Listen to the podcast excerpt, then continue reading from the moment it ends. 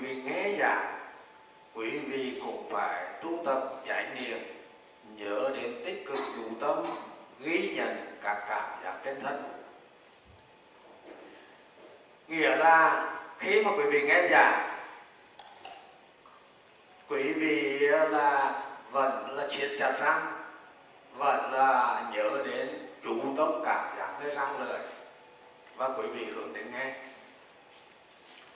Thì quý vị sẽ kinh nghiệm được rằng là quý vị vẫn nghe đầy đủ cả cái lời giảng của tôi, nghe một cách chuyên chú, không có gián đoạn, nghe rõ ràng, minh bạch, hiểu được ý nghĩa của nó. Nhưng mà đồng thời quý vị cũng đồng thời là cái thân thức nó vẫn ghi nhận cảm giác nơi răng lưỡi và một số cảm giác trên thân.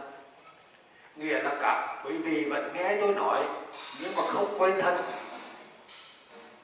Đây là một cái yêu cầu quý vị cần phải tu tập để mà quý vị kinh nghiệm được điều đó. Trong cái bản thân hành niệm mà gọi tắt là niệm thân, thì trong cái bản kinh đó có một cái câu là như thế này: kẻ phàm phu không an trú niệm trên thân, còn bậc thánh là an trú niệm trên thân. Cái câu này nghĩa là như thế này: kẻ phàm phu không nhớ để trụ tâm ghi nhận các cảm giác trên thân, vì vậy là luôn luôn quên mình theo vật, có thể là trụ tâm rồi là cuốn hút vào các cái đối tượng khác, nhưng mà hoàn toàn lúc đó là quên thân, không quên mình theo vật, lúc đó gọi là quên mình theo vật. Còn cái bậc thánh thì an trú niệm trên thân, có nghĩa là khi nào cũng nhớ đến trú tâm ghi nhận các cảm giác trên thân, vì vậy vẫn thấy, vẫn nghe, vẫn cảm nhận mọi đối tượng khác, nhưng mà không quên thân bao giờ cả. Quý vị thấy rằng là cái bài kinh thân hành niệm đã thể hiện cái cách thức để cho quý vị hiểu là tu tập niệm thân là không bao giờ quên thân cả. Tuy rằng là mình thấy, mình nghe, mình cảm nhận mọi đối tượng khác, nhưng mà là nó luôn luôn biết cả cái cảm giác trên thân này. Bây giờ quý vị thực hành như vậy, quý vị vẫn là nhớ đến siết chặt răng lưỡi, chú tâm cảm giác đến răng lưỡi. Thì khi mà quý vị chú tâm cảm giác đến răng lưỡi, cái chú tâm nó cũng tự động xảy ra một số cảm giác nổi trên thân. Nhưng mà đồng thời lúc đó quý vị hướng đến nghe, thì quý vị nhị thức nó vẫn nghe và ý thức vẫn hiểu rõ cái nội dung của cái câu nói. Bây giờ quý vị nghe giảng, cái đề mục bài giảng sáng nay là chánh niệm tỉnh giác.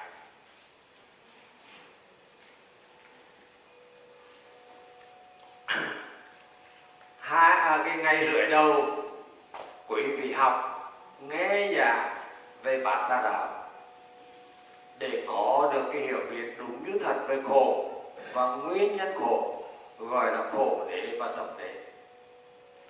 Và quý vị cũng nghe giảng về Bát Chánh Đạo để có cái hiểu biết đúng như thật về chấm dứt khổ và con đường chấm dứt khổ, gọi là diệt đế và đạo đế.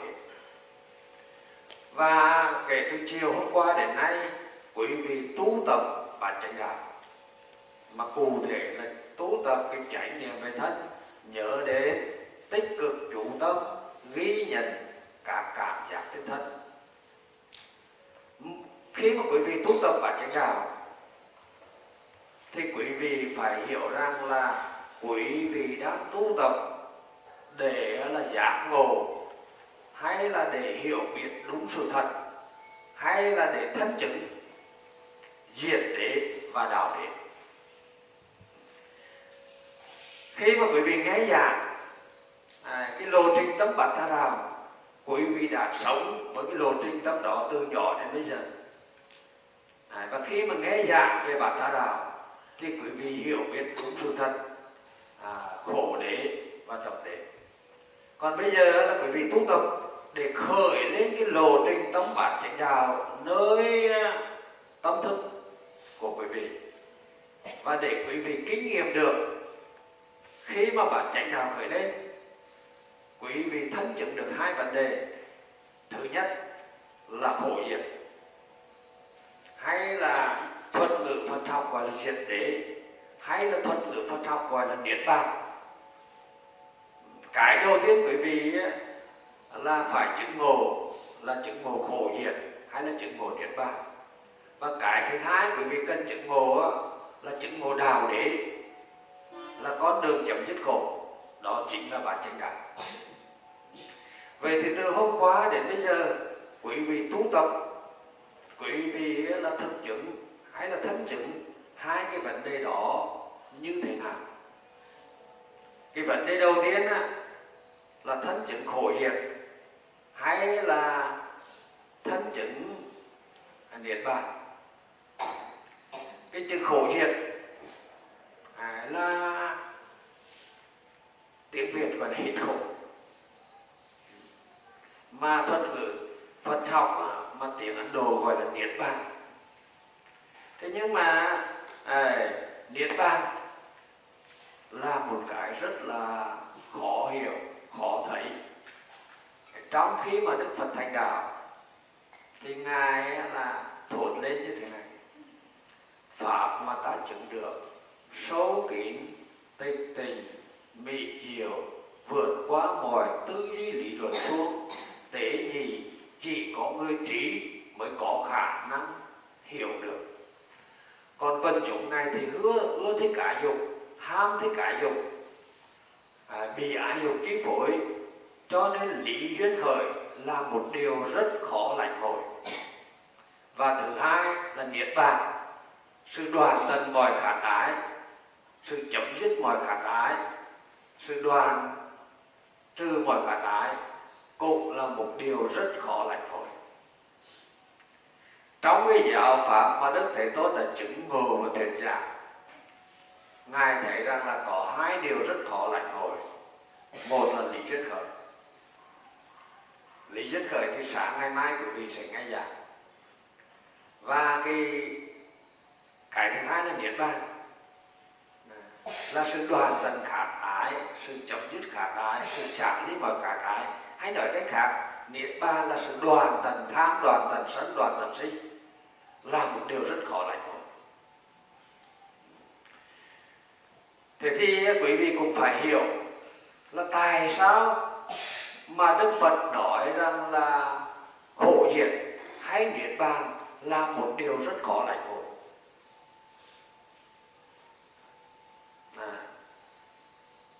Bởi vì cái loài người này cũng đã có cái nhận thức, đã có cái hiểu biết về khổ diệt, mà thuật ngữ Phật học còn là biết niết bàn. Và vì về cái hiểu biết đó là tà kiến, là vô minh, cho nên là con người không hiểu được cái sự thật khổ diệt hay niết bàn là cái gì. Quý vị đã khảo sát trong cái bài đầu tiên, cái hiểu biết của nhân loại, mục đích của cuộc sống này là tận hưởng niềm vui hạnh phúc. Chỉ khi nào mà có niềm vui hạnh phúc đầy đủ thì lúc đó mới chấm dứt được khổ. Có phải là nhân loại này đã mặc định rồi, sống với cái hiểu biết, với mặc định là chỉ khi nào mà có hạnh phúc tràn trề, hạnh phúc muốn chi được đấy, thì lúc đó là hết khổ. Cái hiểu, cái nhận thức này đã sẵn chứa trong cái bộ nhớ của tâm thức nhân loại, chính là trong cái lộ trình tâm bản tha đạo đó. Rõ ràng là nhân loại mặc định chỉ khi nào có hạnh phúc đầy đủ thì mới hết khổ. Và chính vì cái mặc định đó cho nên nhân loại này là đi tìm kiếm hạnh phúc để chấm dứt khổ. Cái con đường chấm dứt khổ là đi tìm kiếm hạnh phúc. Chỉ khi nào mà đầy đủ hạnh phúc, muốn gì có đấy, thì lúc đó mới là chấm dứt khổ được. Chính vì cái hiểu biết đó của nhân loại Cho đến khi mà Đức Phật đề cập đến khổ diệt hay là niết bàn, thì người ta dựa vào những cái hiểu biết đó để giải thích cái khái niệm khổ diệt hay là niết bàn mà Đức Phật đã thân chứng được. Vì thế quý vị thấy rằng là các cái tôn giáo khác hiểu là khổ diệt, sự chấm dứt khổ là như thế nào, đó là một cái thế giới thiên đàng cực lạc. Khi nào mà cái quả đất này sống, đời sống trên quả đất này thì đương nhiên là có hạnh phúc, nhưng mà nó đan xen với đau khổ, không thể nào hết đau khổ được.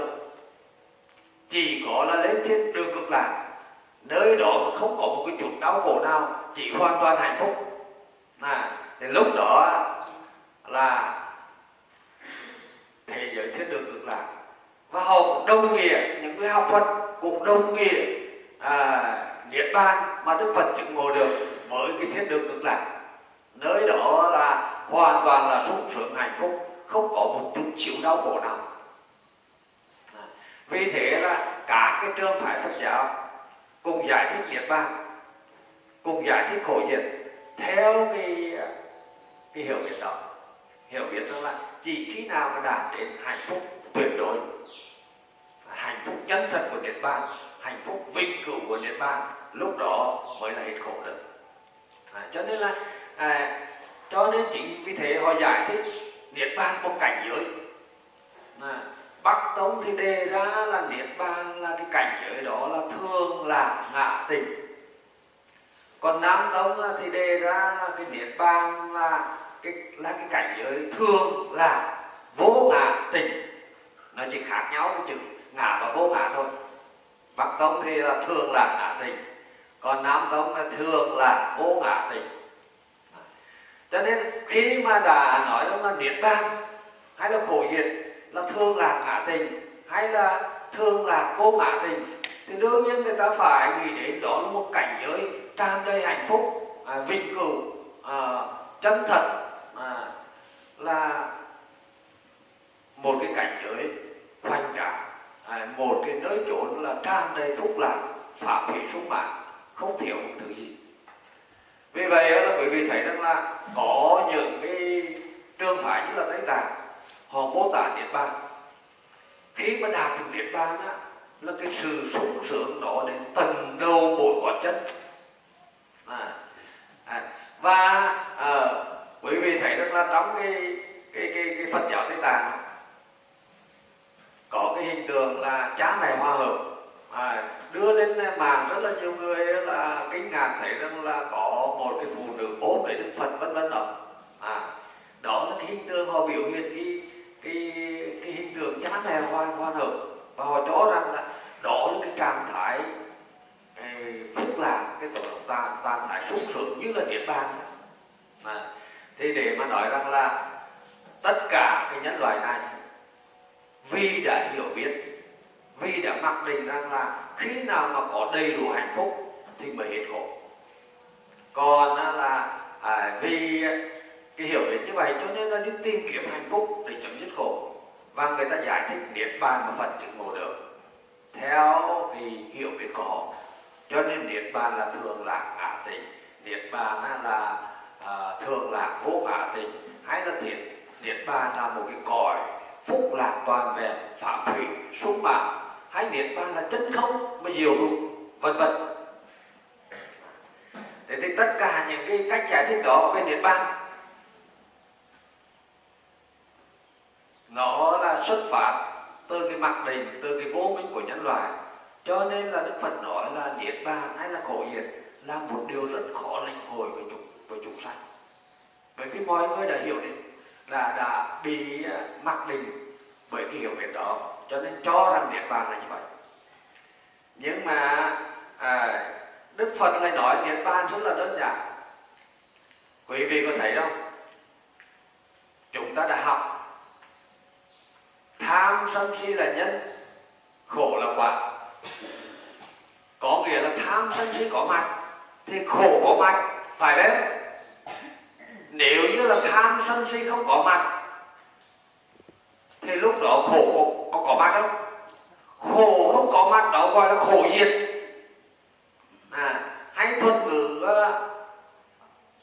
Phật học gọi là niết bàn.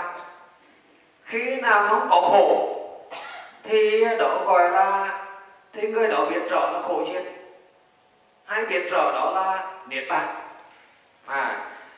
Mà cái điều này nó xảy ra trong cuộc sống. Thí dụ như thế này, khi mà quý vị bị ghẻ lỡ hắc làm, bị ngứa, khổ nó khởi lên, nó chi phối con người. Khi mà khổ có mặt đó, có ai không biết là có khổ? Không ai không biết là có khổ. Khi mà có khổ như vậy, một cái đứa trẻ, người già, người ngu, người trí đều là biết là lúc mà bị ghẻ lỡ hắc làm như vậy là khổ nó đang có mặt, khổ nó đang chi phối mình. Cái điều biết là có khổ đó có cần phải học bởi vì không cần phải học lắm ạ. Khi có khổ thì biết có khổ thôi. Nhưng mà bây giờ quý vị là hết ghẻ lỡ hắc làm rồi, không còn cái khổ đó. Quý vị có biết rõ là hết khổ, biết rõ hết khổ thôi chứ không ạ? Ai ở đây cũng biết rõ hết khổ. Trước kia là có khổ, bây giờ là quý vị biết rõ là hết khổ. Ta nói là cái khổ của ghẻ lỡ hắc làm thôi. Vậy thì bây giờ quý vị biết rõ là hết khổ, thì trong cái hết khổ đó có cái hạnh phúc gì không? Không có cái gì cả bác ạ. Hết khổ là ý đồ, không còn bị khổ chi phối, khổ đè nén, khổ đánh vấy được, hết cái đó thôi. Chứ con có hạnh phúc gì không? Và có cần thêm vào hạnh phúc của đó? Không có cái gì cả. Thế thì quý vị thấy rằng là hết khổ, quý vị nhận thức rõ ràng, hiểu biết rõ ràng hết khổ của ghẻ lỡ hắc làm, biết rõ chứ, không cần ai dạy cả, quý vị cũng biết. Và quý vị cũng nhận thức. Nếu như quý vị quan sát sự thật thì quý vị sẽ thấy rằng là trong cái hết khổ đó không có khổ, cũng không có vui, không có sướng, không có hạnh phúc gì cả, phải đấy. Thế thì bây giờ quý vị quan sát lại, trong cái cuộc sống hàng ngày quý vị đã sống bởi cái lộ trình tâm và tà đạo. Thì khi mà quý vị sống bởi cái lộ trình tâm và tà đạo thì lúc đó có tham, có sân, có si. Nhưng mà chúng ta nói đơn giản đi, có thích, có ghét. Thích ghét cái gì? Thích ghét các cái đối tượng thực tại, đúng không? Nhìn cái bông hoa thì thích, nhìn cái bãi phấn đấu thì ghét, đúng không? Thích ghét là các cái đối tượng thực tại được thấy đó. Và khi mà có thích ghét đó thì quý vị sẽ kinh nghiệm được cái gì? Thích thì vui, mà ghét thì khổ, phải đấy. Thế thì như vậy là trong bản tà đạo có khổ, có vui, đúng không? Khi nào thích thì có vui, có hạnh phúc, khi nào ghét thì là có khổ, đúng không? Rõ ràng là có hai cái khổ vui này là khổ vui đối với các đối tượng được thấy, được nghe, được cảm nhận, các cái đối tượng thực tại. Thế thì còn bây giờ là quý vị quan sát lại, khi mà quý vị tu tập và chánh đạo, đầu tiên là quý vị nghe nhạc. Nếu như là quý vị so sánh, trước kia quý vị cũng nghe nhạc, nhưng mà với tấm bản tà đạo, quý vị thích bài hát này, ghét bài hát kia, thích lời này, ghét lời kia, thích đoạn này, ghét đoạn kia. Cho nên khi mà quý vị thích thì quý vị vui vì bài hát. Khi mà quý vị ghét thì quý vị buồn, quý vị khổ vì bài hát, đúng không? Nhưng mà chiều hôm qua quý vị ngồi nghe nhạc với cái răng siết chặt, chủ động cảm giác với răng lười và để tự nhiên. Lúc đó quý vị kinh nghiệm được một cái trạng thái không thích, không ghét cái bài hát nào cả, đúng không? Và khi mà quý vị không thích, không ghét cái bài hát nào cả, quý vị có kinh nghiệm được rằng là không vui, không buồn vì cái bài hát nào cả, đúng không? Có đúng phải không? Quý vị kinh nghiệm được cái trạng thái không có vui cũng không có buồn vì với cả cái đối tượng thực tại. khi mà quý vị là đi thiền hành, nếu như là trong 20 phút mà quý vị nhất tâm hoàn toàn, quý vị chỉ nhớ đến là chủ tâm ghi nhận các cảm giác trên thân thôi.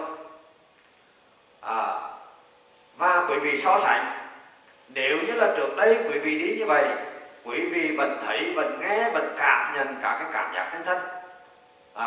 Nhưng mà rõ ràng trước kia quý vị đã từng đi, nhưng mà không phải thiên hành, không tu tập bản chánh đạo, đi với lộ trình tâm bản tà đạo, thì quý vị vẫn thấy, vẫn nghe, vẫn cảm nhận mọi đối tượng như vậy.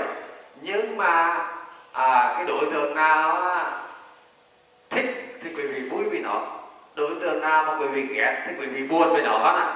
Cho nên khi đi như vậy quý vị vẫn có vui có buồn, nó đan xen với nhau. Có thể là vui nhiều buồn ít, có thể là vui ít buồn nhiều, nhưng mà đều có hai mặt vui buồn.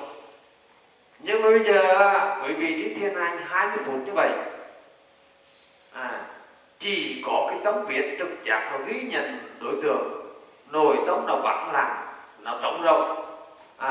Quý vị kinh nghiệm rằng là không thích, không ghét bất kỳ một cái đối tượng nào, cho nên lúc đó không vui, không buồn với bất kỳ đối tượng nào.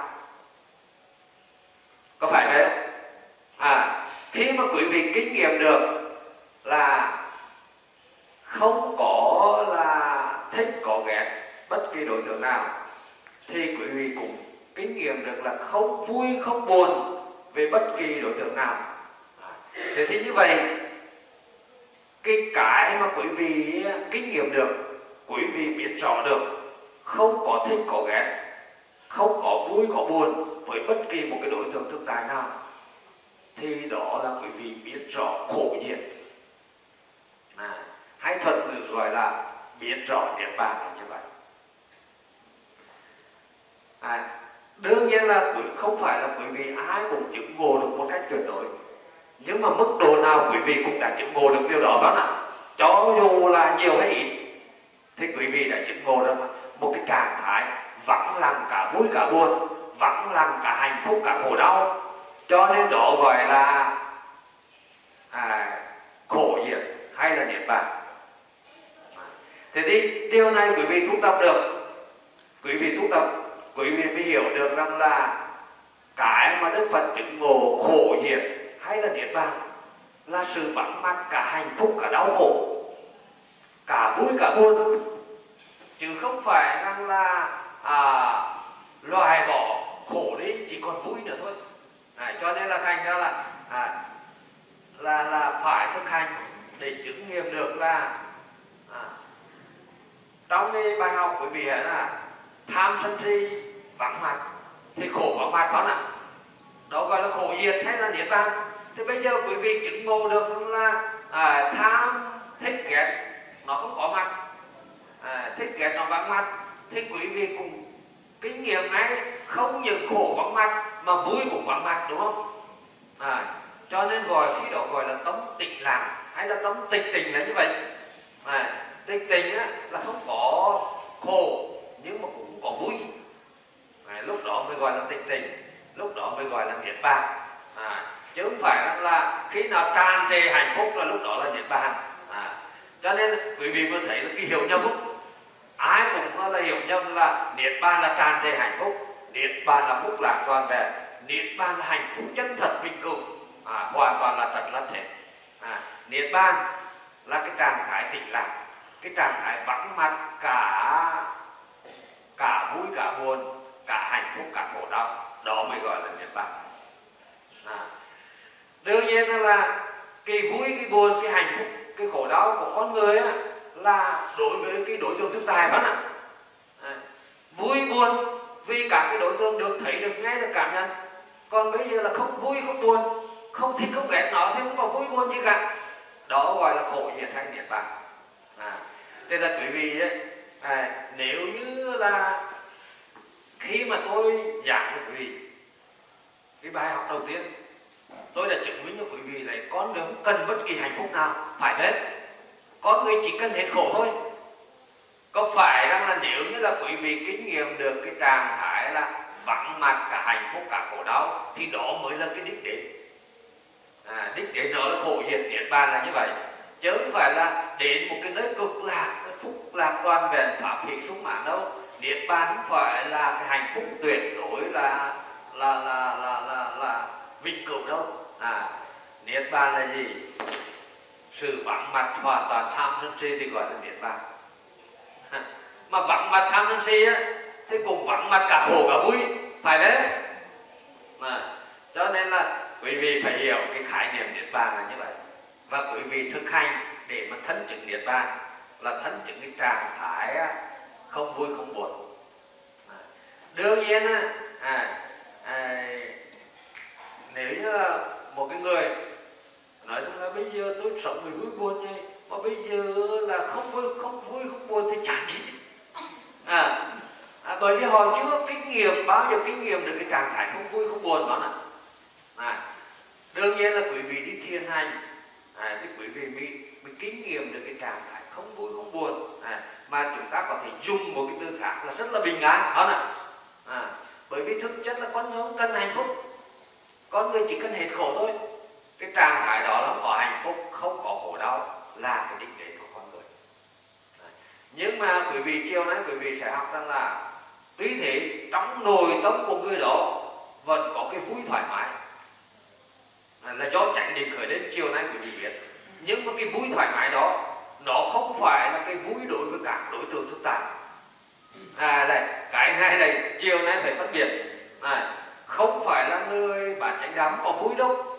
Nhưng mà cái vui này không phải là vui đối với các cái đối tượng được thấy này. Cái người bình thường thì chỉ vui, thích cái này thì vui, ghét cái kia thì buồn, chỉ có như vậy thôi. Còn cái người tu tập tuy rằng là không thích ghét, không có vui buồn vì bên ngoài, nhưng mà nội tâm này thì lại là có cái vui của chánh định. Cái đó thì là chiều mới có thể nói được. Thì như vậy là tôi đã giảng cho quý vị cái vấn đề thứ nhất là quý vị thực hành để thân chứng niết bàn đó.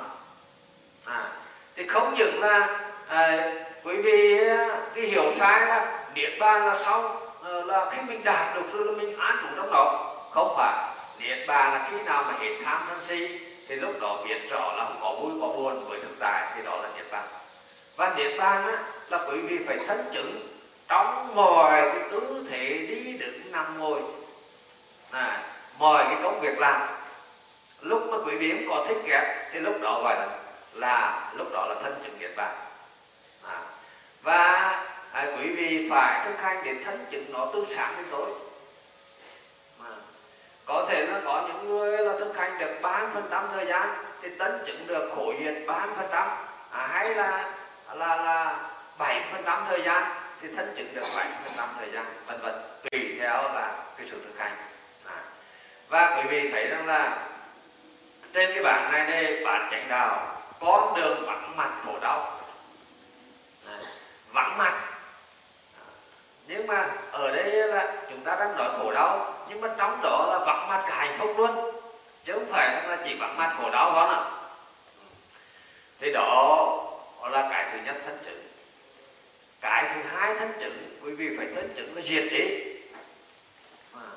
là bản chánh đạo. Khi mà quý vị tu tập niệm thân như từ hôm qua đến bây giờ, cái lộ trình tâm quý vị khởi đến là xúc thọ tưởng, chánh niệm, chánh tinh tấn, chánh định, tỉnh giác.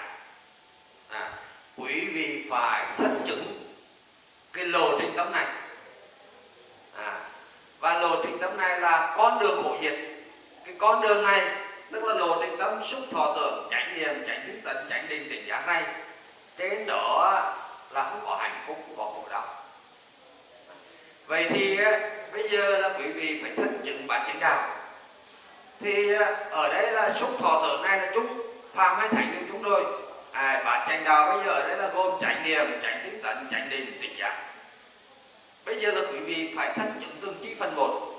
Đây có bốn chi phần cần thân chứng: chánh niệm, chánh tinh tấn, chánh định, tỉnh giác.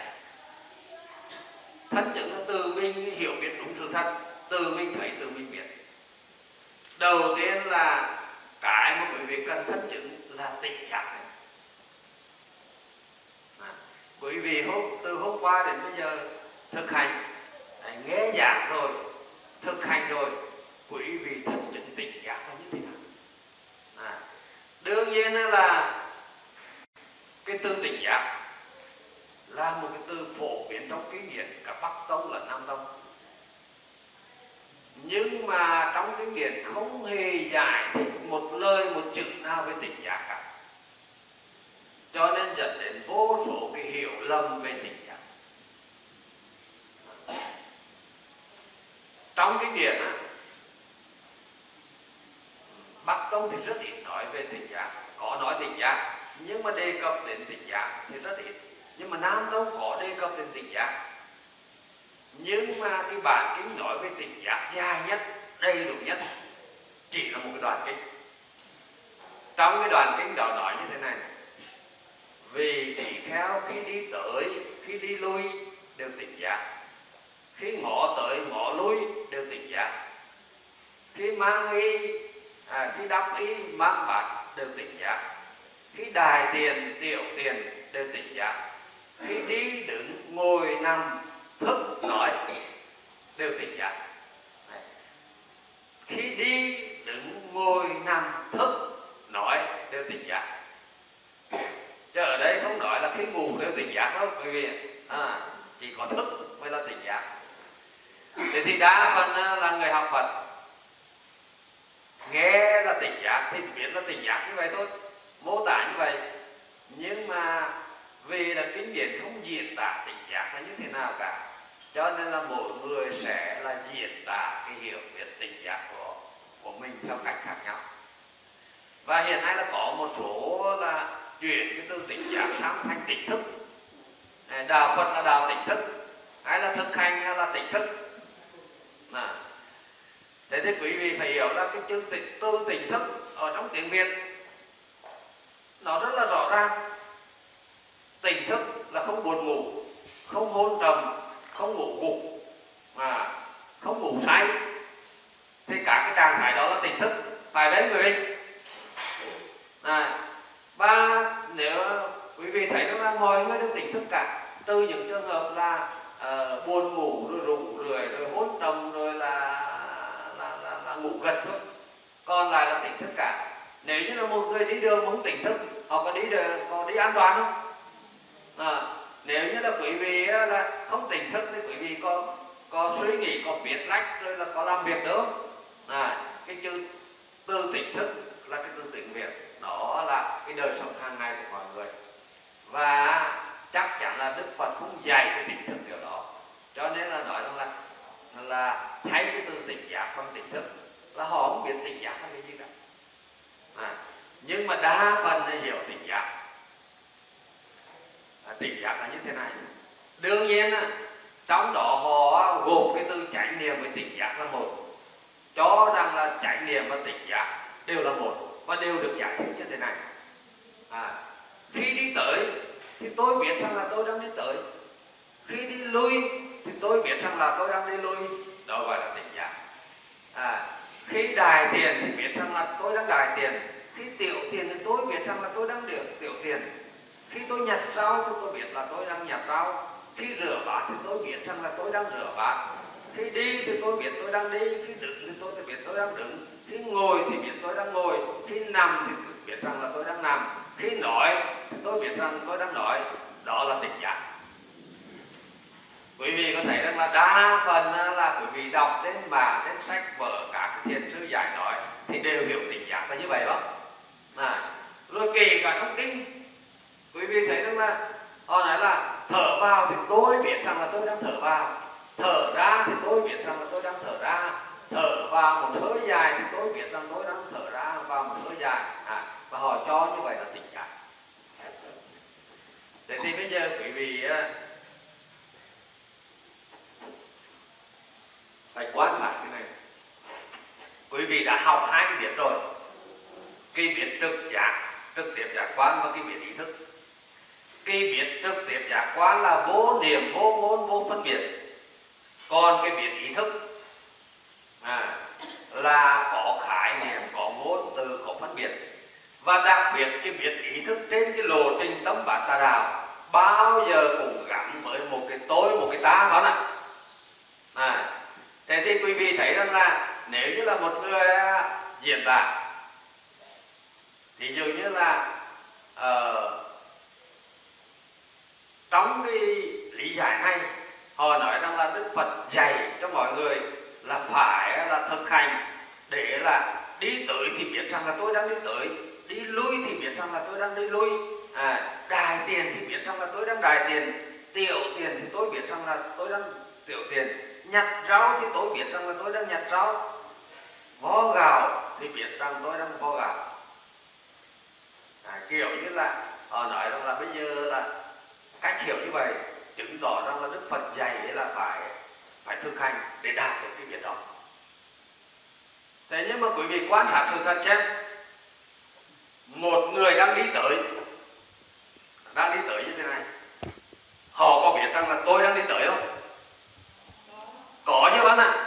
Nếu như là một người đang đi tới như thế này mà không biết rằng là tôi đang đi tới, họ sẽ chẳng đi được. Và nếu như là một người đang đi lui như thế này mà họ không biết rằng là tôi đang đi lui, thì họ có đi được không? Nếu như là một người đang đài tiền mà họ không biết rằng là tôi đang đài tiền, một người đang tiểu tiền mà không biết rằng là tôi đang tiểu tiền, thì quý vị có tưởng tượng được người đó ở mức độ nào? Phải là bài nào đó nè. Và rõ ràng nếu như là một người đang nhặt rau thì họ phải biết rằng là tôi đang nhặt rau, chứ nếu như họ biết rằng là tôi đang đi chờ thì họ còn nhặt rau được không? Thì rõ ràng là quý vị sẽ thấy rằng là mọi người đang sống với cái biết đó. Nhưng mà đặc biệt cái biết đó là cái biết ý thức, mà lại là cái biết ý thức ta biết, đúng không? Tôi biết rằng tôi đang nhặt rau, có một cái tôi là chủ thể, chủ nhân, chủ sở. Tôi biết rằng là tôi đang đài tiền, tôi đang tiểu tiền. Cái biết đó là cái biết ý thức, mà lại là cái biết ý thức ta biết, chứ không phải là chánh niệm. Vậy thì bây giờ quý vị hiểu rằng là tỉnh giác là cái gì? Quý vị đã học rồi. Quý vị thấy rằng là khi mà quý vị học từ hôm qua giờ, chừng nào là quý vị cũng hiểu biết. Chúng ta thực hành là chánh niệm, rồi là chánh tinh tấn, chánh định, để cái lộ trình tâm dừng lại cái biết trực giác này. Chỉ có cái biết trực giác ghi nhận đối tượng, thì lúc đó là cái lộ trình tâm chỉ có cái tâm biết trực giác ghi nhận đối tượng. Cái tâm biết ý thức ta kiến không khởi lên, cho nên là không có nhận xét đánh giá đối tượng, chỉ là cái tâm biết trực giác ghi nhận đối tượng. Thì cái trạng thái tâm mà chỉ có một mình cái tâm biết trực giác ghi nhận đối tượng như vậy, lúc đó cái biết trực giác đó gọi là tỉnh giác. Và cái biết tỉnh giác, quý vị phải thấy rằng bản chất của cái biết tỉnh giác này nó là không có khái niệm, không có ngôn từ, không có phân biệt. Vì vậy không thể nào là mô tả được nó. Nếu như là mô tả thì phải dựa vào cái tâm biển ý thức, phải không quý vị? Phải có khái niệm, có ngôn từ, có phân biệt với mô tả được. Còn cái tâm biển trực giác này, gọi là tỉnh giác, trong trường hợp tỉnh giác này thì chỉ có người đó mới có thể là kinh nghiệm được nó. Khi mà quý vị đi thiền hành, có phải rằng là khi mà cái chân này tiếp xúc với đất, chân này tiếp xúc với đất, phát sinh cảm giác, phát sinh cái thân thức ghi nhận cảm giác, rồi là chánh niệm, chánh tinh tấn, chủ tâm xảy ra đây. Và lúc đó chỉ có cái tâm biệt thân thức ghi nhận cái đối tượng này thôi. Và nếu như là quý vị chủ tâm thì kinh nghiệm rõ rệt, chỉ có thân thức ghi nhận cái cảm giác này. Rồi tiếp đến khi mà cái chân này chạm đất, phát sinh cái cảm giác, đồng thời phát sinh thân thức ghi nhận cảm giác. Tiếp đến là nhớ đến chủ tâm, thì chủ tâm xảy ra, và lúc đó là chỉ có thân thức ghi nhận cái cảm giác này. Khi đó cái cảm giác sau này là chấm dứt, cái cảm giác này sinh. Và quý vị thấy rằng là cho dù là thân thức ghi nhận rất là rõ ràng minh bạch cái cảm giác này, thân thức ghi nhận rất là rõ ràng minh bạch cảm giác này, nhưng mà quý vị không hề khởi lên là trái hay là phải, hay là cứng hay là mềm, phải đấy, hoàn toàn không khởi lên cái khái niệm ngôn từ nào, chỉ có cái tâm biết trực giác nó ghi nhận thôi.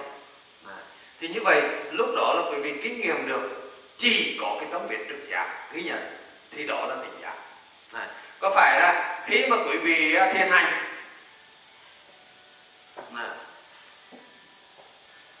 quý vị nhắc thầm ghi nhận, thế có phải rằng là nếu như là quý vị chỉ có nhắc thầm liên tục ghi nhận, lúc đó là chánh niệm nhớ đến chủ tâm ghi nhận các cảm giác trên thân khởi đấy, do đó là chủ tâm xảy ra. Và lúc đó quý vị có nhận xét ra là cái thân thức nó ghi nhận cái cảm giác chân chạm đất, cái cảm giác chuyển động của bên này bên kia, cảm giác nơi đầu, cảm giác nơi bụng. Chỉ có độc nhất cái tâm biết thân thức nó ghi nhận các đối tượng xuất hiện trên thân thôi, chứ không hề khởi đến là vai trái hay vai phải, chân trái hay là chân phải, hay đau hay là ngứa, hay là nóng hay là lạnh. Có phải tấm nó vẫn nằm những cái khái niệm đó,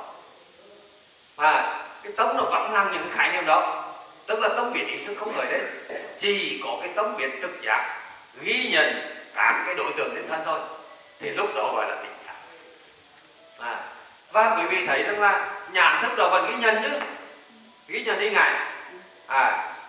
Và nếu như là quý vị cứ nhắc liên tục là ghi nhận, thì lúc đó chỉ có nhãn thức nó ghi nhận từ cái đối tượng này sang đối tượng khác, mà không hề khởi lên là đó là cái gì, cây hay là nhà hay là tường, vàng hay là xanh, thơm hay là thối, không hề có khái niệm nào.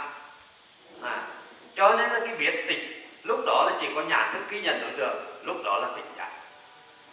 Vì vậy là quý vị sẽ thấy rằng là phải, tôi không nói thêm nhiều, bởi vì là từ ngày hôm qua như là tôi đã giảng rồi, là quý vị phần nào đã hiểu được cái đó.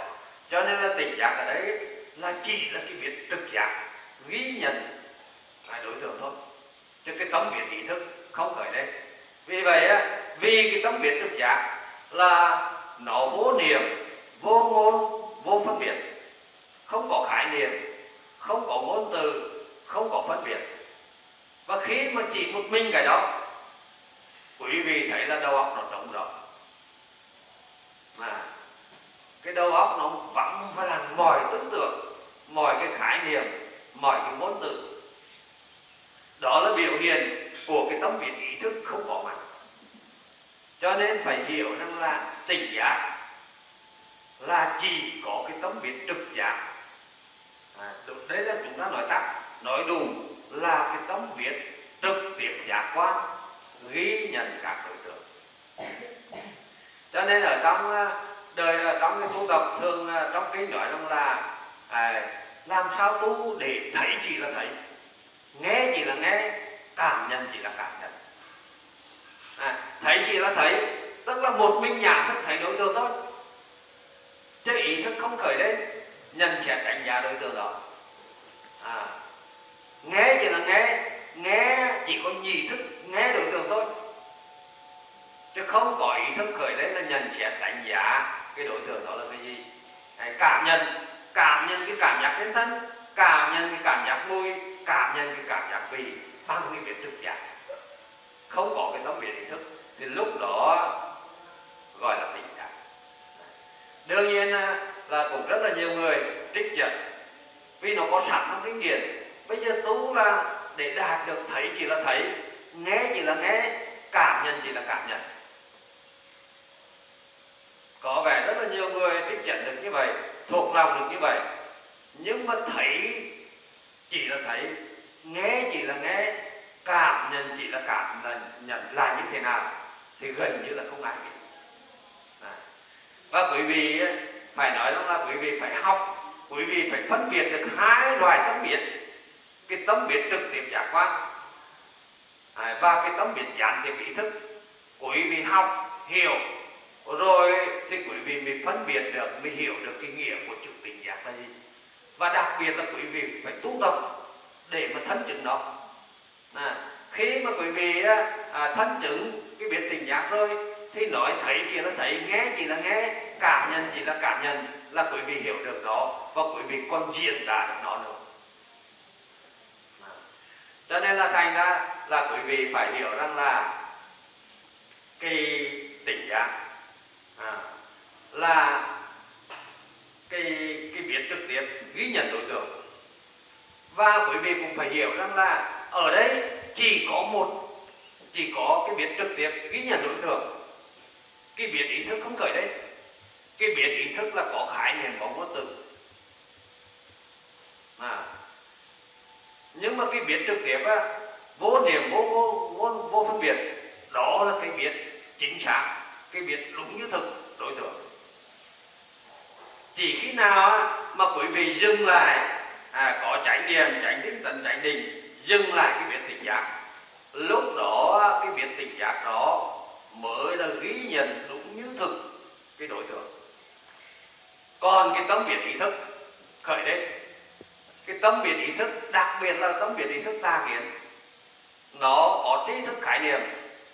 Và chính cái trí thức khái niệm mà con người học hỏi đã làm sai lạc cái đối tượng đi rồi. Bởi vì là quý vị thấy thế này, cái tâm biệt ý thức là nó là biết đối tượng theo cái kiểu thích ghét, nó chịu ảnh hưởng của thích ghét, cho nên nó hiểu biết sai lạc đối tượng. Quý vị hình dung như thế này, bây giờ là cái ông chồng sống với bà vợ vài chục năm nay rồi, thì rõ ràng là trong cái khó chữa của ông chồng, cái khó chữa đó là có những cái trí thức kinh nghiệm đã học hỏi, nó lưu giữ về những cái thông tin về bà vợ. Có hai loại thông tin, những cái kỷ niệm rất êm đềm đẹp đẽ, tình yêu chung thủy, rồi chăm sóc hy sinh lẫn nhau, có trong lòng ông chồng, trong cái bộ nhớ. Nhưng mà nó cũng loại thông tin khác, cũng biết bao nhiêu là cãi nhau, rồi là tranh giành, rồi là phản bội, rồi là vân vân, nó cũng được lưu vào trong cái bộ nhớ của ông chồng. Thì như vậy là một loại tốt, loại xấu. Thế bình thường ông ta ngủ say thì không sao cả, nhưng buổi sáng mai ông ta thức dậy nhìn thấy bà vợ và khởi lên là nhìn thấy cái vẻ mặt xinh đẹp hớn hở, thì là cái lộ trình ông ta sẽ khởi đến. Mắt thấy bà vợ, lộ trình ông ta tâm khởi đến, thì sẽ là kích hoạt những cái thông tin tốt và đưa đến cái hiểu biết về bà vợ là một người rất là đảm đáng, rất là trung thủy, rất là nhu mì, rất là tốt đẹp. Nhưng mà cùng cái ông chồng đó, buổi chiều bắt đầu về, bắt gặp cái nét mặt nhăn nhó của bà vợ, thì lập tức là mắt thấy sắc đó, lộ trình tâm khởi đấy, nó sẽ kích hoạt những cái thông tin xấu xa ở trong bộ nhớ. Và bây giờ là nhận thức bà vợ là một cái người xấu xa, tồi tệ. Quý vị có thấy rằng là cái nhận thức về đối tượng đó nó là bị chi phối bởi thích ghét không? Thích thì là nhận thức cái đối tượng đó là tốt, mà ghét thì nhận thức đối tượng đó là xấu. Nhưng mà trong cái kho chứa nó vẫn sẵn cả đầy đủ cả tốt xấu không? Như vậy rằng là quý vị có thấy rằng là cái biệt ý thức do cái trí thức kinh nghiệm, do cái yêu ghét mà đã là hiểu biết về đối tượng một cách sai lệch. Và đương nhiên là sai lệch như vậy thì là nó bị thiên vị với thích và ghét. Thế còn là quý vị thấy cái biết trực giác này nó có bị thiên vị cái gì không? Nó không bị thích ghét chi phối đó. Nó không liên quan gì đến cái trí thức kinh nghiệm, nó khó chữa, đúng không quý vị? Cho nên nó là cái biết khách quan. Nhưng mà quý vị thấy đấy này, lộ trình xúc thọ tưởng, tà niệm tà tư duy khởi đấy, cái biết trực giác khởi đấy liền á, thì lộ trình tâm bát tà đạo, cái biết ý thức khởi đấy. Và cái biết ý thức này là đã nhìn nhận nhận thức với cái đối tượng một cách sai lạc rồi, do cái trí thức kinh nghiệm. Thế thì bây giờ quý vị thấy rằng là chỉ khi nào mà chỉ có cái biết trực tiếp này, tỉnh giác này, không bị cái biết ý thức khởi đến, thì lúc này cái biết tỉnh giác này mới là ghi nhận đối tượng một cách trung thực. Đó là đối tượng như thế nào thì nó sẽ là ghi nhận như thế đó. Ở đây là cô Hà đã đưa ra một cái hình ảnh, một cái thí dụ nó rất là hay. Đó là cái phòng tiêu âm. Quý vị thấy rằng là nếu như một cái phòng mà ở trong phòng đó là cả cái tường là phẳng, thì rõ ràng là cái âm thanh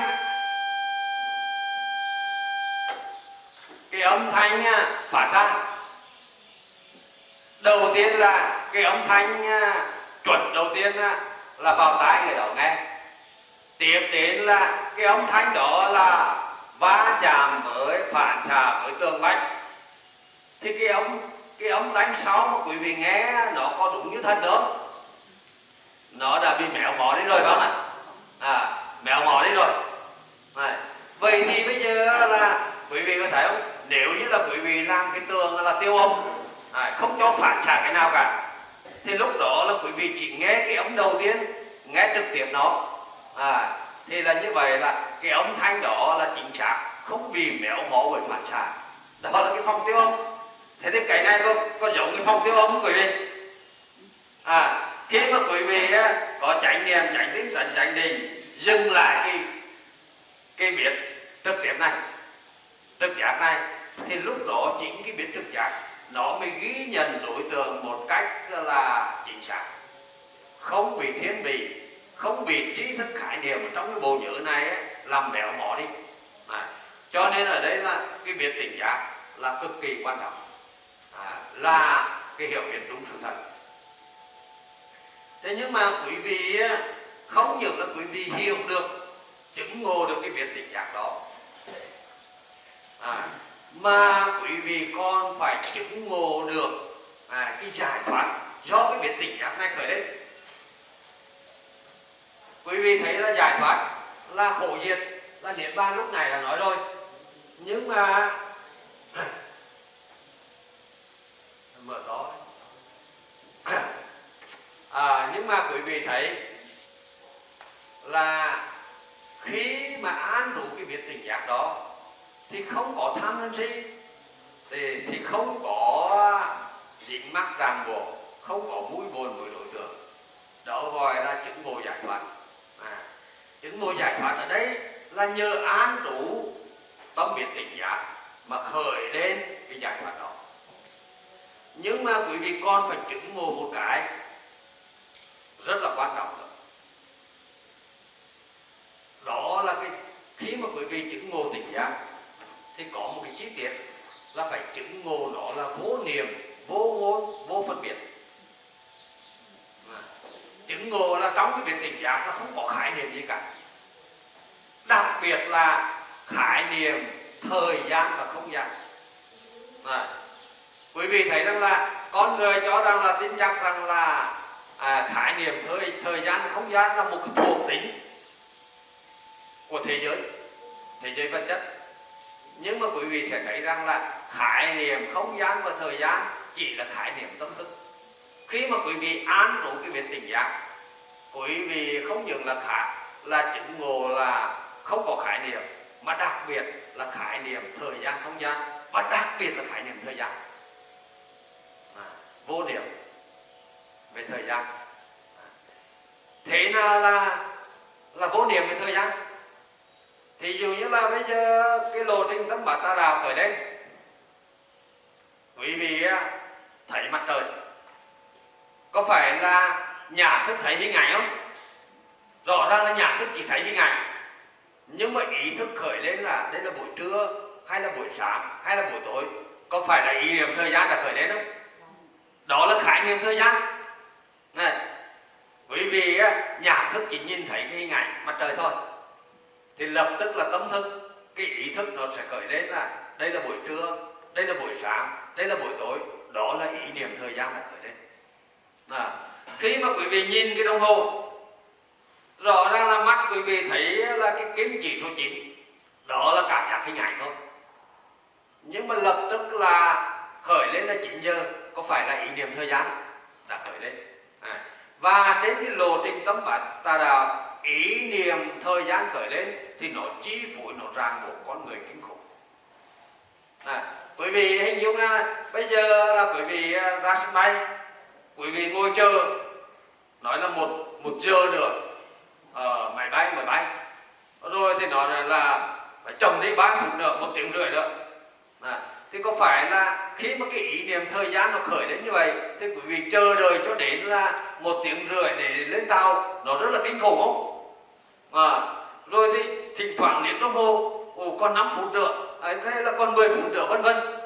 Quý vị thấy chờ đợi, khi mà chờ đợi thì nó rất là căng thẳng, và chờ đợi là đã bị lệ thuộc vào cái ý niệm thời gian rồi, ý niệm thời gian đã khởi lên. Cho nên là quý vị ngồi thiền, nói mỗi 3 phút nha, điểm đồng hồ được 7 phút rồi. Có phải rất là cái ý niệm thời gian nào là chi phối không? Thế thì quý vị phải tu tập để quý vị kinh nghiệm được là khi mà quý vị chỉ có ghi nhận đối tượng, quý vị thấy cái hình ảnh mặt trời thì chỉ dừng lại cái thấy thôi, không khởi lên là trưa hay tối hay chiều, thì như vậy là vô niệm thời gian đó. Nhìn cái đồng hồ thấy con số 9 nhưng mà quý vị không khởi đến 9 giờ thì là không có ý niệm thời gian. Dậy nửa đêm dậy thì lúc tìm coi đồng hồ là xem là mấy giờ, thì là có cái ý niệm thời gian. Nhưng mà quý vị dậy nửa đêm, quý vị tiếp tục bây giờ tỉnh rồi, bây giờ mình nằm thiền thôi, không cần nghĩ đến là thời gian bao nhiêu, thì lúc đó là vô niệm thời gian. Mà quý vị sẽ chứng ngộ, nếu như là quý vị vô niệm thời gian thì nó bình an như thế nào, giải thoát như thế nào. Nếu như là quý vị chậm ngồi thiền nửa tiếng này hay 1 tiếng này mà trong nửa tiếng đó không hề khởi đến một chút ý niệm về thời gian nào, thì quý vị thấy rằng là 1 tiếng bình an trong đó thôi, chứ không trồn rồn gì nữa. Thì không những là vô niệm về thời gian, mà quý vị sẽ thấy rằng là nếu như quý vị ra ngoài đường, quý vị nhìn ai nhìn thấy mặt người thì đều khởi lên là da trắng hay là da đen, đẹp hay là xấu, lành hay là dữ. Có phải ý niệm là khởi lên không? Đó là khái niệm là khởi lên, đó là tâm niệm ý thức.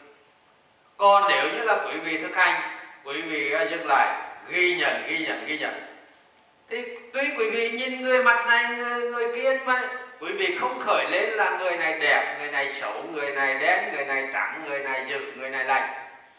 Như vậy là quý vị có thích kẻ đá. Khi mà quý vị an trụ cái ghi nhận, cái tỉnh giác nó không có khái niệm thì là quý vị là sẽ không có thích kẻ, sẽ giải thoát ngay.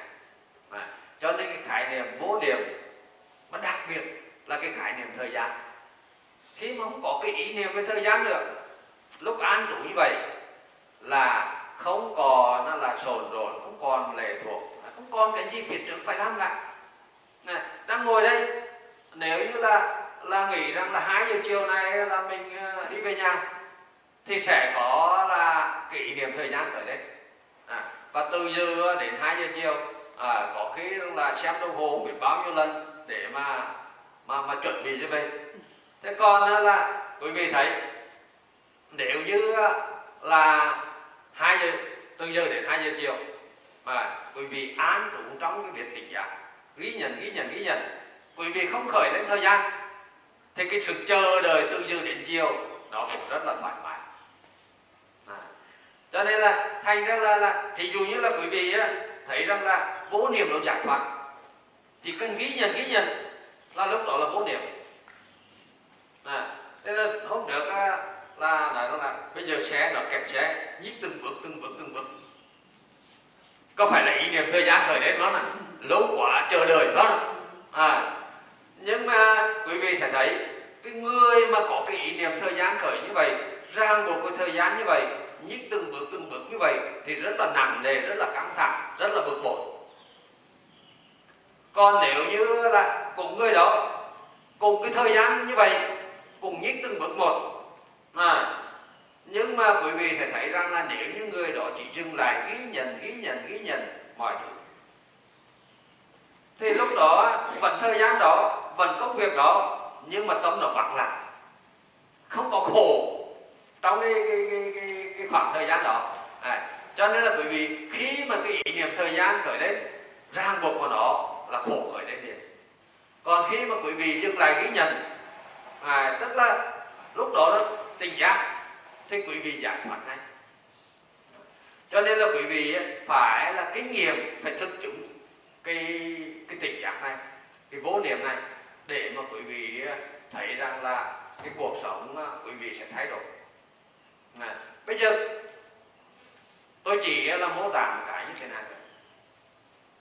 Có một cái cô mô tả là trước đây cô là chồng cô là lái cô đi, cô ngồi sau xe. Thế nhưng mà cô ngồi thì cô nhắm mắt lại thì cô vẫn run, cô vẫn sợ, bởi vì là cái xe đi ngược đi xuôi rồi nó cứ đâm thẳng vào. Cái người lái trước trước sau cả, nhưng mỗi người làm sao rất là sợ, không làm chủ được, sợ nó đâm vào vân vân.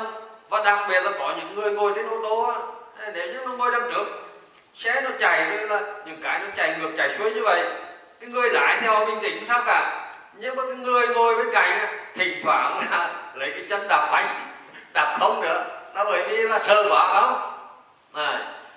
Thế thì quý vị sẽ thấy rằng là bây giờ quý vị cũng ngồi như vậy, quý vị thực xem, quý vị chỉ cần khởi lên là ghi nhận, thì những cái nỗi sợ đó nó biến mất. Quý vị sẽ thấy rằng là không còn sợ hãi một chút nào nữa, giải thoát ngay lúc đó. Để quý vị hiểu rằng là khi mà quý vị án đúng cái tỉnh giác, quý vị thực chứng được đó, quý vị hiểu rõ nó, quý vị án đúng nó rất là dễ dàng. Quý vị chỉ cần là ghi nhận, nhắc thầm như vậy là trên vậy. Thế nhưng mà quý vị cũng phải hiểu này, cái biết trực giác này, muốn có được nó, muốn dừng lại tỉnh giác thì phải làm sao? Phải có chánh niệm, chánh tinh tấn, chánh định. Quý vị phải hiểu rằng là phải có chủ tâm, thì lúc đó lộ trình tâm mới dừng lại cái việc tỉnh giác này, đúng không? Nếu không có chủ tâm thì không thể nào là dừng lại được. Cho nên là ở đây chủ tâm phát sinh cái trạng thái định, có chủ tâm mới dừng lại, và có chủ tâm mới là cái việc tỉnh giác. Quý vị thấy rằng là ví dụ như thế này, nếu như là quý vị đi thiền hành trong 10 phút đầu mà quý vị là nhắc thầm ghi nhận liên tục, thì lúc đó là có cái sự chủ tâm liên tục từ các cái đối tượng đến thân. Và do vậy là quý vị thấy kinh nghiệm được là cái thân thức nó ghi nhận rõ ràng minh bạch từ cái cảm giác chạm đất này đến cảm giác chạm đất khác, những cảm giác khác tôi không nói, nhưng mà cái cảm giác chạm đất lúc nào thân thức nó ghi nhận rõ ràng, và quý vị thấy 10 phút đó là không quên một cái bước chân chạm đất nào cả. Nhưng mà đến phút thứ 11 quý vị khởi lên là nhớ đến sáng nay mình đi chưa đóng cửa. Thế thì khi mà nhớ đến như vậy thì suy nghĩ sẽ khởi đến, không biết là có đứa nào về đóng cửa hộ cho, có ai là biết là cửa chưa đóng mà đóng cho. Nếu như là không có ai, con cái không về thì đến giờ nay là nó lại hết rồi, chiều nay về là không có cái gì để nấu ăn nữa, vân vân. Thế thì khi mà nhớ đến chuyện nhà như vậy, từ phút thứ 11 đến phút thứ 13 thì quý vị có nhớ đến chủ tâm nữa, không nhớ đến chủ tâm. Và khi mà không nhớ đến chủ tâm thì lúc đó quý vị có thấy rằng là thân thức nó không hề là ghi nhận, quý vị không hề cảm nhận được là cái chân chạm đất, quên luôn đó nè. Lúc đó là quên mình theo vật, không nhớ, không biết được là chân đang chạm đất, mà chỉ biết rằng là cái trồn nó đang vào nhà thôi. Thế thì quý vị thấy rằng là để có cái biết tỉnh giác, ghi nhận được cái cảm giác một cách rõ ràng minh bạch thì phải có chủ tâm, đúng vậy không? Chủ tâm chánh ở đây là chánh định, và quý vị phải nhìn thấy nó rất là rõ ràng. Nếu không có chủ tâm là không ghi nhận được rõ ràng, chỉ khi nào chủ tâm mới ghi nhận được rõ ràng, lúc đó mới gọi là tỉnh giác. Ví dụ như thế này, có thể là bây giờ một số người là quên chủ tâm đến thân, cho nên là quý vị thấy là người nào mà quên chủ tâm đến thân thì lúc này ngồi đấy nghe tôi nói rất là rõ ràng, chủ tâm vào lời nói của tôi rất là rõ ràng, nhưng mà rõ ràng quý vị không ghi nhận được, thân thức nó không ghi nhận được rõ ràng cái cảm giác thở vô thở ra, phải vậy không? Quý vị quên. Nhưng mà quý vị có thấy rằng là tuy rằng là quý vị không cảm nhận được cái cảm giác thở vô thở ra nó rõ ràng minh bạch, nhưng mà hiện nay có cảm giác thở vô thở ra có chứ, vâng ạ, có, đang có luồng không khí tiếp xúc với thân phát sinh cảm giác thở vô thở ra, và đồng thời phát sinh thân thức ghi nhận cảm giác thở vô thở ra đó, nhưng vì không chủ tâm cho nên những cái đó nó sẽ quá nhanh chóng, quý vị cũng kinh nghiệm được rõ ràng. Trái lại lúc được mà quý vị tọa thiền có phải là nhờ chủ tâm đến thân, cho nên lúc đó là thân thức nó ghi nhận cái cảm giác thở vô thở ra nó rất là rõ ràng minh bạch không? Cho nên là quý vị thấy rằng là để có tỉnh giác hay thì phải có chủ tâm liên tục từ cái đối tượng này sang đối tượng khác. Thì chủ tâm liên tục đó là chánh định. Thế nhưng mà để có cái chủ tâm được liên tục thì đòi hỏi là phải có cái tích cực.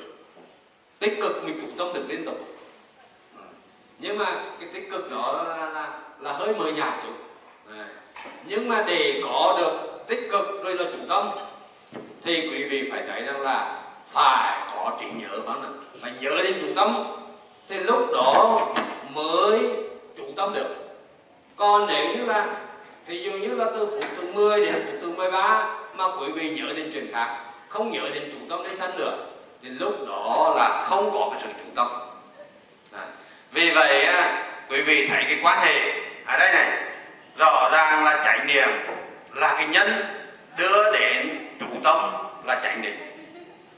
Ta nói một cách thô bỏ qua cái chánh tinh tấn này một chút. Rõ ràng là nếu như nhìn thô thì chánh niệm là nhân, chánh định là quả. Đó nè. Và nhờ chánh niệm, chánh định nó mới phát sinh tỉnh giác. Đấy là cái quan hệ nhân quả. Như vậy là tôi đã giới thiệu cho quý vị tỉnh giác. Và cái chánh niệm này thì tôi cũng không cần nhắc thì nhiều nữa, bởi vì hôm qua giờ tôi luôn luôn nhắc quý vị chánh niệm là trí nhớ chánh lắm. Mà cái điều này thì là rất là nhiều người hiểu sai này, thậm chí là trên những cái trang nhiều người cứ băn khoăn nói là cái ông sư này nói là chánh niệm sao gọi là trí nhớ, sao gọi là chánh niệm được, trí nhớ chánh sao gọi là chánh niệm được. Họ không hiểu chánh niệm là cái gì cả. Chánh niệm là trí nhớ chánh, là nhớ đến tích cực chủ tâm các cảm giác trên thân. Nếu không có cái chánh niệm đó thì có tích cực chủ tâm không? Không có được. Mà nếu như không có tích cực chủ tâm thì cũng không có tỉnh giác được. Cho nên là quý vị mới thấy rằng là chánh niệm là nhân, chánh định là quả. Và chánh định là nhân thì tỉnh giác là quả, chứ không phải là giới là nhân, định giới sinh định, định sinh tuệ, niệm sinh định, định sinh tỉnh giác. Và sau này là niệm là nhân, định là nhân, phát sinh chánh kiến là quả nữa. Thì như vậy là tôi đã giới thiệu cho quý vị về hai vấn đề khổ diệt và con đường khổ diệt. là bản chánh đạo. Nhưng mà tôi mới giới thiệu cho quý vị là chánh niệm và tỉnh giác thôi. Còn chánh tinh tấn và chánh định thì chiều nay là chúng ta sẽ đề cập đến để chúng ta hiểu rõ bản chánh đạo, con đường khổ diệt là như thế nào. Bây giờ thì quý vị sẽ là nghỉ ăn trưa, nhưng mà quý vị vẫn tiếp tục tu tập, đặc biệt là tu tập trong khi ăn trưa. Đây là một cái mà rất là quan trọng. Người ta ràng buộc rất rất nhiều với thức ăn, cùng khổ vui rất là nhiều đối với thức ăn. Còn bây giờ quý vị quan sát cả cái cửa hiệu ở ngoài phố, có đến 40% là bán những cái mặt hàng ăn uống không? Này, cho nên là con người ràng buộc bởi ăn uống, và do ràng buộc có mà có khổ vui với ăn uống. Bây giờ quý vị thực hành để chấm dứt cái khổ vui, để giải thoát khỏi là thức ăn. Thế thì quý vị thực hành như thế nào? Quý vị là chỉ cần là vừa ăn vừa nhắc thầm là ghi nhận. Thế lúc đó quý vị sẽ kinh nghiệm được là chỉ có thân thức nó ghi nhận cả cái cảm giác nhai luôn, thiệt thức ghi nhận cái cảm giác vị, chẳng hết, không có thích ghét gì với thức ăn. Và khi đó quý vị kinh nghiệm được là ăn cái gì cũng hài lòng cả, cũng thích đi cả, không còn là thích món này ghét món kia, không còn vui về món này khổ về món kia. Và lúc đó là không ràng buộc với thức ăn. Quý vị rèn luyện được cái này thì là quý vị sẽ không vui buồn được. Thí dụ như là ông chồng về nhìn thấy mâm cơm bà vợ dọn ra chưa ăn mà ông đã cảm nhận được vui hoặc là khổ rồi, phải không ạ? Đúng quý vị. Thế còn bây giờ nếu như quý vị rèn luyện được rồi, quý vị nhìn thức ăn, quý vị bình thản, cái gì quý vị cũng ăn được cả. Không thích cái này cũng không ghét cái kia, thích nghi được với mọi loại thức ăn. Thế như vậy rằng là ăn gì cũng được, không còn bị ràng buộc. Cho nên là trong cái cách ăn đó, đấy là cơ hội để quý vị thực hành. Bởi vì khi mà quý vị về nhà, cả gia đình ồn ào nói chuyện không thực hành được. Quý vị ngồi đấy, quý vị ăn một mình, quý vị có thể rằng là thực hành một cách rất là thoải mái và đạt được kết quả. Quý vị là chủ tâm vào nhai, chủ tâm vào nuốt, và lúc đó chỉ có cái biết trực giác ghi nhận thôi. Và thậm chí quý vị cố gắng là trong tất cả các bữa ăn này quý vị thực hành để quý vị trải nghiệm được, thân chứng được khổ diệt hay là thân chứng được giải thoát khỏi thức ăn. Và đặc biệt cái người nào mà quyết tâm thì quý vị chia ra từng cái loại riêng mà ăn cơm không riêng, ăn thức ăn riêng, từng loại riêng. Đương nhiên là nếu như là quý vị mà ăn kết hợp thức ăn với cơm vân vân thì nó là cảm giác dễ chịu, thì đơn giản lắm ạ. Nhưng mà quý vị chia ra từng món một mà ăn thì rất là khó ăn. Nhưng mà nhờ quý vị chủ tâm vào như vậy thì quý vị sẽ ăn những cái thứ đó mà không có thích ghét, kinh nghiệm được. Rồi để quý vị kinh nghiệm được trong này, những cái hôm nào mà mình bực bội, mình là bệnh tật hay cái gì đó căng thẳng, nhìn thấy mâm cơm là ghét rồi. Quý vị ai cũng từng trải cái đó rồi, phải không? Thế thì nhưng mà nếu như là không ăn ấy, chiều là đói không làm việc được. Thế thì khi mà quý vị thực hành như vậy, quý vị sẽ thấy rằng là có thể là tách ra từng cái ăn một, thì quý vị thấy rằng là sẽ vượt qua những cái khó khăn đó, vẫn ăn được no bụng mà vẫn thoải mái, không còn là ăn là một cái cực hình nữa. Quý vị thấy rằng là đi làm về mệt nhọc căng thẳng cãi cổ nhau rồi là bừng này, mà nhìn thấy cái mâm cơm, mà cái mâm cơm ngon cũng nốt nổi, chứ nói là cái mâm cơm dở. Thế bây giờ nếu như là quý vị thực hành cách này, quý vị chủ tâm vào nhai nuốt, thậm chí là quý vị tách ra từng thứ quý vị ăn, Thậm chí là chỉ ăn mình cơm không thôi, quý vị cũng sẽ ăn được, cũng sẽ thoải mái. Khi mà quý vị có cái kinh nghiệm đó, thực chứng cái đó, thì quý vị đối mặt với tất cả những tình huống cuộc sống này với cái tâm bình thản, không còn là thích ghét nữa, không còn là sợ hãi nữa.